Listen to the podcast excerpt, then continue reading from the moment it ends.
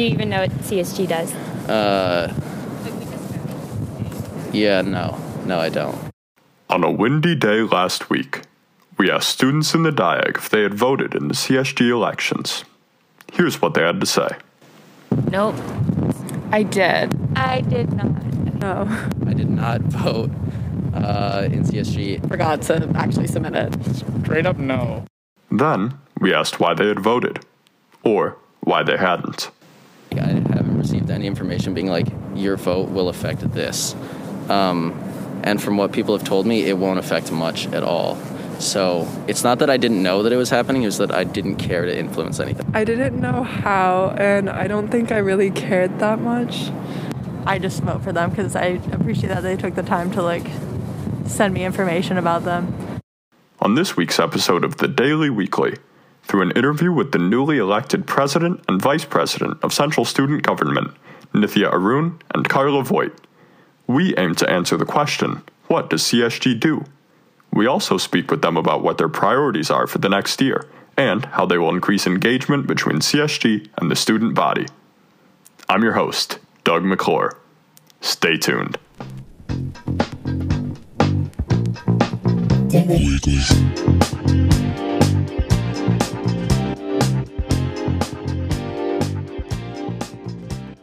My name is Nithya. I'm a junior studying community and global public health.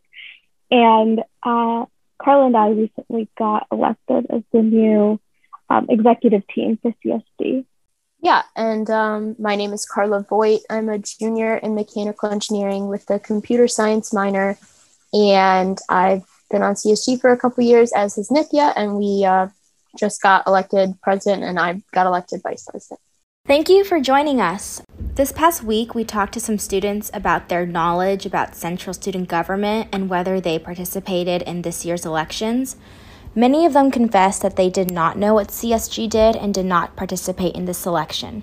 So, to start, could you explain what Central Student Government does? Sure. So, for starters, every student pays $10 uh, of their tuition each semester to Central Student Government. It's like 919 actually, but um, and this money essentially gets pooled for um, us to use and then is divided out into the budget. Um, the executive team gets some, the uh, legislative branch gets some of the money, and then some of the money also gets divided out into other programs. Um, and then with that, Central Student Government represents all of the schools and colleges at the University of Michigan. Uh, we have representatives from every college proportional to the number of students that attend that college. And uh, there's the that's the legislative that's how that one is formed. And then the executive branch is just a president and a vice president and then they appoint a cabinet. And i guess kind of how we serve the students more and less how we're structured um, we use the money that I was talking about before to create programs and just try to give it back to the students. We also allocate um, close to 50% of our budget to the Student Organization Funding Committee, which um, has waves of funding, and student organizations can apply for um, money that they can use toward their student org. And I think one other important role that student government plays is advocating for policies that improve the well-being and safety of students. Um, an example of this was probably during first semester when there were talks about like PNRC grading, and um, administrators would not have budged on that if it were not for um, you know multiple student groups coalescing and advocating together for this policy change. How much influence does CSG and specifically the president and vice president have in shaping university policy? I think it very much depends on the issue. Um, probably for smaller scaled, more um, symptom ameliorating problems, it's probably going to be easier. So let's say we wanted to come up with a quick fix for food insecurity, right? And maybe propose subsidizing grocery services. That wouldn't be that hard of a policy to execute. But, um, you know, news just came out that the university wants to divest from fossil fuels completely by 2050. And obviously, 2050 is way too long to be um, divesting from, and we want to kind of catalyze that process, but advocating for it will be much more challenging. But what we can do as president and vice president is push administrators to the best of our best of our ability to see this through and to hopefully get it um, get divestment going um, within a shorter time frame. Yeah, I think sometimes CSG goes on like a two pronged approach of like using our money to um, fund smaller initiatives that are going towards our goal, and then at the same time, president and vice president will be specifically advocating toward administrators. And a lot of the time kind of like what nithya was saying they might ask our opinion on like smaller things and then we can you know give our opinion and try to shape how that looks how a specific program looks but a lot of the time uh, it's kind of decisions that are being made and then we have to react to them and say like this is not like what we were looking for um, or in terms of like ron weiser currently like we're trying to work with administration and tell them what the students want to see and what would be best for the university and then they're kind of working with us as well. So it's not like we can directly just like make something happen but we can definitely try to tell administrators that this is what the students want and i think that's really important because you know sometimes they can just kind of think that what they're doing is the best thing and is what the students want but then they hear from students and it's completely different do you feel that CSG's accomplishments are recognized by the student body? And if not, how do you plan on promoting CSG's role at the university? I think communication is definitely really important. Um, our primary pathways for communication um, is, you know, the basic Instagram, Twitter, social media stuff, right? Um, but I think we need to do a better job of outreach as a whole and especially in our programming, ensuring that we're reaching out to communities that have been historically ignored. Um, when Carla and I were campaigning, we met with a lot of um, Black student organizations, um, organizations um, with students that come from a marginalized background, and they expressed that they didn't even know about CSG's programming, which is um, is not okay because they're part of the campus community. So definitely a targeted marketing approach to ensure that all students within the University of Michigan community have access to our resources. According to analysis conducted by The Daily, only about 6.5% of the undergraduate student population voted in the CSG election. How will you work to increase student awareness of CSG and increase engagement and voter turnout next year? Sure. So I'd like to preface this question by saying that voter turnout, like statistically cut in half um, after COVID began, just because we've been limited to completely online means of campaigning. That being said, 12% wasn't that great either.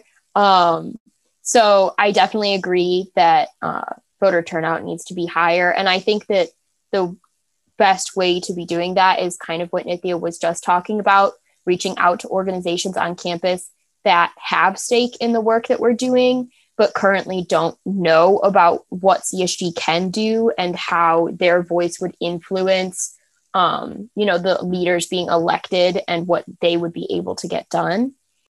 Anti racism initiatives were a large part of your election platform. What are your top priorities in this space? So, I think the most prominent policy was probably defunding, not defunding, um, disarming AAPD and DPSS.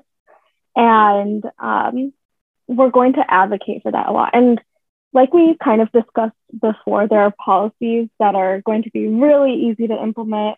We can just kind of say, okay, we want to put $10,000 towards ameliorating housing insecurity on campus, and we can just kind of get that done through our own budget. But there's these larger scale advocacy issues that we really want to push the needle on and kind of change the institution, right? Or change these policies at an institutional level. And so, um, with specifically this policy area, we'll be working closely with um, GEO, who advocated for in the past, as well as the Students of Color Liberation Front. Um, and I think reducing police presence on campus is also part of their anti-racist demands. Um, and we're also using data supplied by the Office for Health Equity and Inclusion to kind of inform this policy.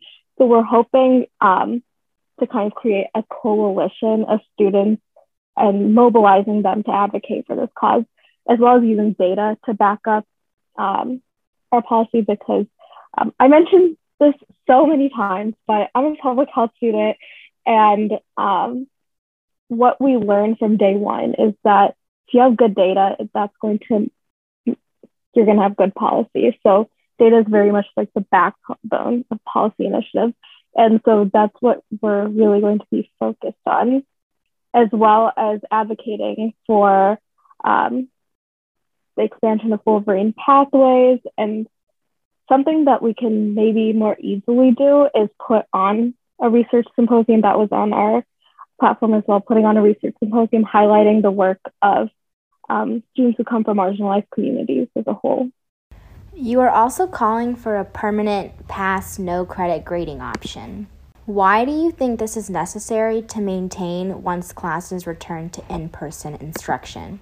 Sure. So, our idea with this was essentially that um, normally you can pass fail elect to pass fail a couple of classes outside of your major uh, but there's no option really inside of your major to do that and we have seen over the past you know year with the pnrc grading that this has really you know ameliorated the the stress that students felt this semester and um, i think that all of us are constantly under a lot of stress, even though this year has been a very large culmination of that and it's been, you know, a lot higher. I think that just in general, we are always under a lot of pressure. And just having that option to elect to um, just pass a class once in a while, it wouldn't be all of your classes. It wouldn't be the same structure that we have right now with PNRC, but it would essentially be um, kind of an out if something happened in one of your classes and you could just say like okay i'm going to pass this class and then you know just move on and be able to continue with your major. What are your plans for trying to make umich a more affordable place to live and learn the first thing that we want to do is advocate for a $15 minimum wage for all campus jobs um, something that we're also in the works of doing is creating a fund to help students pay for, um, you know, day-to-day needs like groceries or maybe they need to pay rent. So creating a fund that will basically help reduce the burden of these like, you know, basic extrinsic costs. The most important or the bulk of costs comes from tuition, right? And obviously this past summer they increased tuition by 1.9%. So um, we're going to be advocating for using that 1.9% tuition increase to fund initiatives that will go back to the student body. And that may not directly, you know, put money back in the hands of students, but it will hopefully help them to afford more things on campus through subsidization. Yeah, and another thing, like you said, um, is that University of Michigan already has a very um, wealthy population. So, some of the things that Nithya talked about earlier, like uh, strengthening the Bridge and Wolverine Pathways programs, we think would make it so that the University of Michigan population isn't as wealthy, and then these affordability structures would really serve to benefit them. Um, because, you know, there's not if there's not really the need on campus right now, obviously there is a need for a smaller margin of the community, but we would like there to be a more diverse community that we can then help even better with our affordability policies. Yeah, basically, students who are in need are oftentimes overlooked because of this notion that, you know, we have a really wealthy student body. And like Carla mentioned, all of these issues are interconnected, right? Um, people who come from a low SES background are more likely to come from a marginalized community because of institutional racism. And um, what we're really trying to do is um, integrate anti-racism into every single one of our policies policy areas because we know the ties that it has to all policies, right? One of the key tenets of your opponent's platform during this election cycle was to pay all CSG members because they believed it would increase access to student government for lower socioeconomic status students. What is the current pay policy, and what are your thoughts on whether all CSG members should be paid? Sure. So last year, um, I worked with another member of Central Student Government to enact a Pell Grant um, eligible program that pays students who have the Pell Grant um, a minimum wage for the hours that they are going to be working in Central Student Government. And first, an incorrect notion currently exists that they can only claim a certain number of hours, but um, that's just the number of hours that we allocate into a stipend fund that is paid out of. Um, and they can request more. So currently, students that are Pell Grant eligible are being paid for the work that they're doing on Central Student Government. And this was created to increase the level of socio or of low SES students on Central Student Government. Um, another thing that has happened in the past is Central Student Government tried to pay their members and um, to my knowledge, I was not on campus yet, but it was not well received by the student body. Um, this is because, you know, it's kind of like a student organization, central student government. We really shouldn't be getting paid for, um, you know, just being members of a student organization. And if anything, it's kind of the same thing as being in a student organization that isn't central student government. You're essentially putting it on your resume and hoping to get, you know, benefits from that in the future. Um, so I think that with the Pell Grant eligible um, stipend, it essentially already accomplished that goal. Um, and obviously, I'm not saying that that was like the end all be all solution, but I think that paying everyone is worse than just paying the people who are Pell Grant eligible, just because there's a lot of students on central student government that already are very wealthy. In the past, we've done demographic surveys, and you already said that the student body of the University of Michigan is wealthy, but CSG was even wealthier. So I don't necessarily think that we should be encouraging students who, you know, might be financially motivated to join central student government. Um, I think that we should just encourage students who are from low SES backgrounds to um, join central student government because otherwise they might have to be holding a job. Um, so then we're allowing them to be able to participate more fully by giving them that stipend. What I don't really like, but what I keep on hearing from students is this notion of amplifying um, marginalized voices on campus. But the approach I like better is creating space and having a seat at the table so no one needs to amplify their voices. Like they're there to speak for themselves. Um, and I don't know, I think that's really important creating space and bringing people to the table who need to be advocating for their communities. With the university's recent announcement that they will be divesting from fossil fuel investments, what do you think are the next steps for creating a more sustainable campus?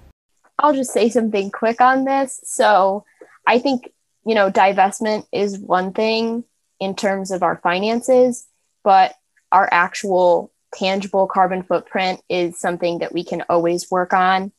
Um, I know that there's also recommendations from the PCCN that just came out, and I'm sure that those will be guiding other goals that the administration is going to pursue soon. Um, but so I guess I won't comment on that just because we don't know necessarily what they're going to do in terms of the PCCN report yet. But I think that you know the university should strive to have a um, carbon neutral footprint and strive to use as few um, carbon offsets as possible to reach that goal. And I know that that is something that the PCCN report. But again, with regards to divestment specifically, um, obviously reaching out to organizers who have spent years advocating for these issues. So um, we're in contact with the climate action movement, um, and there's obviously other stakeholders that we also want to reach out to who have been active, such as One Year, GEO, WEO, um, SSCLF. Um, I think something that's often times overlooked in discussions surrounding global warming is the impact, the disproportionate impact that it has on marginalized communities. So we want to ensure that um, students of color have input in this and we're pursuing um, the issue of sustainability through a climate justice lens. What do you foresee will be some of the biggest challenges you will face in the next year while in office, and how will you overcome them? I think for starters, obviously campus is going to be opening back up, um, but we need to ensure that that is done safely and, you know, slow enough to where we are not endangering our students and we're not forcing them to come back to campus and then leave again because that is just a whole nother burden on students that we do not want to create again. Um, i think that administrators and certain students are very excited at the possibility of being completely in person in the fall but the reality of that is that if we're not prepared to bring students back safely we shouldn't really be pursuing it. And I think right now, um, with the blue queue and everything, I personally have not heard from the blue queue at all, but I got a vaccine outside of the University of Michigan. Um, I think that we need to be having a lot better of a system on tracking vaccinations. Uh, and once we have that data, we can make a better and informed decision on what the fall will look like. Um, without just jumping the gun and saying like we're going to be all back in person and um, i think that that would be the most important thing over the coming semester is just making sure that we you know manage our expectations and don't get too excited we talked to some students about what questions they had for csg and one common question we received was what is CSG's position on in person graduation, and how will they work with seniors to make sure their voice is heard on this issue? Yeah, it's a good question. Um, I know that other schools are doing kind of like a public health informed in person commencement. Um, and I think that as long as we're maintaining proper guidelines as long as um, people can show negative tests going in, um, then we could have possibly done an in-person graduation. I know um, they just announced that the big house is open to view commencement in, which is obviously not the best thing, but I think it's possible with um, following public health protocols. With a large and diverse student population here at the university, how do you, as president and vice president, decide which policies to prioritize and whose voices to amplify? Um, I think uh, we're going to be prioritizing work that has um, that affects students who have been over overlooked by CSG for quite a while. Um, so especially pushing our anti-racism policies are going to be really important. Affordability issues um, and ameliorating those. Um, an issue I'm particularly passionate about is food insecurity. Um, in 2016, they, or the School of Public Health released a survey and found that 33% of students at the University of Michigan have faced food insecurity. Um, that's one in three students, and that means that's one in three students who, you know, go to bed at night without having a proper meal, and um, that's that's not okay.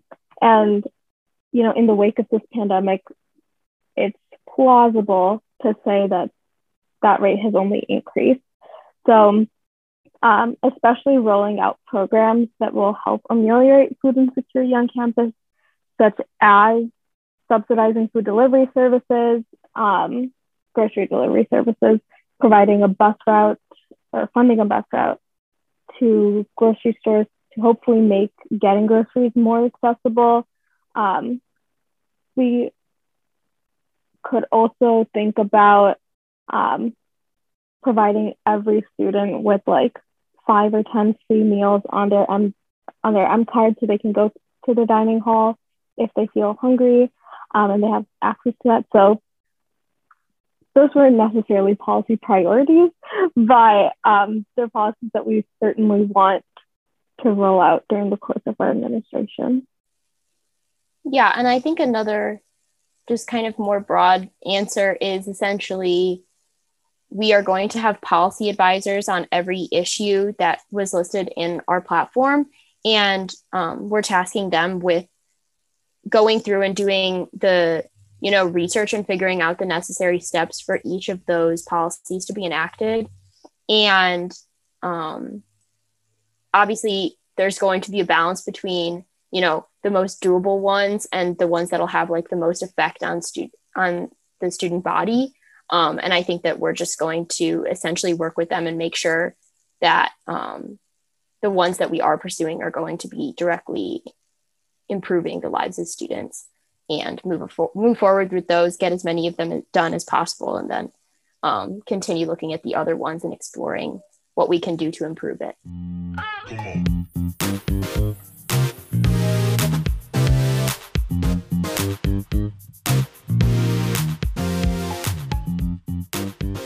Here's what else you need to know this week. On April 2nd, University's Board of Regents voted to censure Regent Ron Weiser. In an earlier session, the Board of Regents announced their intention to disinvest from fossil fuels and commit to a net zero endowment by 2050. Finally, the city of Ann Arbor is considering a plan that would send unarmed mental health professionals to nonviolent 911 calls instead of police officers. At the time of recording, April 6th, the university's COVID dashboard shows 360 positive test results in the last 14 days. Michigan Medicine has administered 90,852 vaccines, and a total of 39,930 individuals are fully vaccinated. On April 5th, the state of Michigan officially opened up vaccination appointments to anyone over the age of 16. To find a vaccination location in your area and schedule an appointment, visit michigan.gov slash COVID vaccine. Thank you for listening to this episode of the Daily Weekly. Stay up to date on all the latest news about COVID, sports, and the university at MichiganDaily.com and by following the Michigan Daily on Facebook, Instagram, Twitter, and TikTok.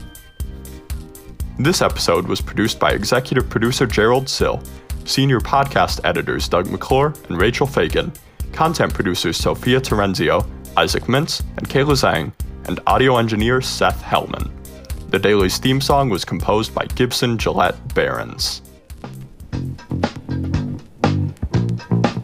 Weekly.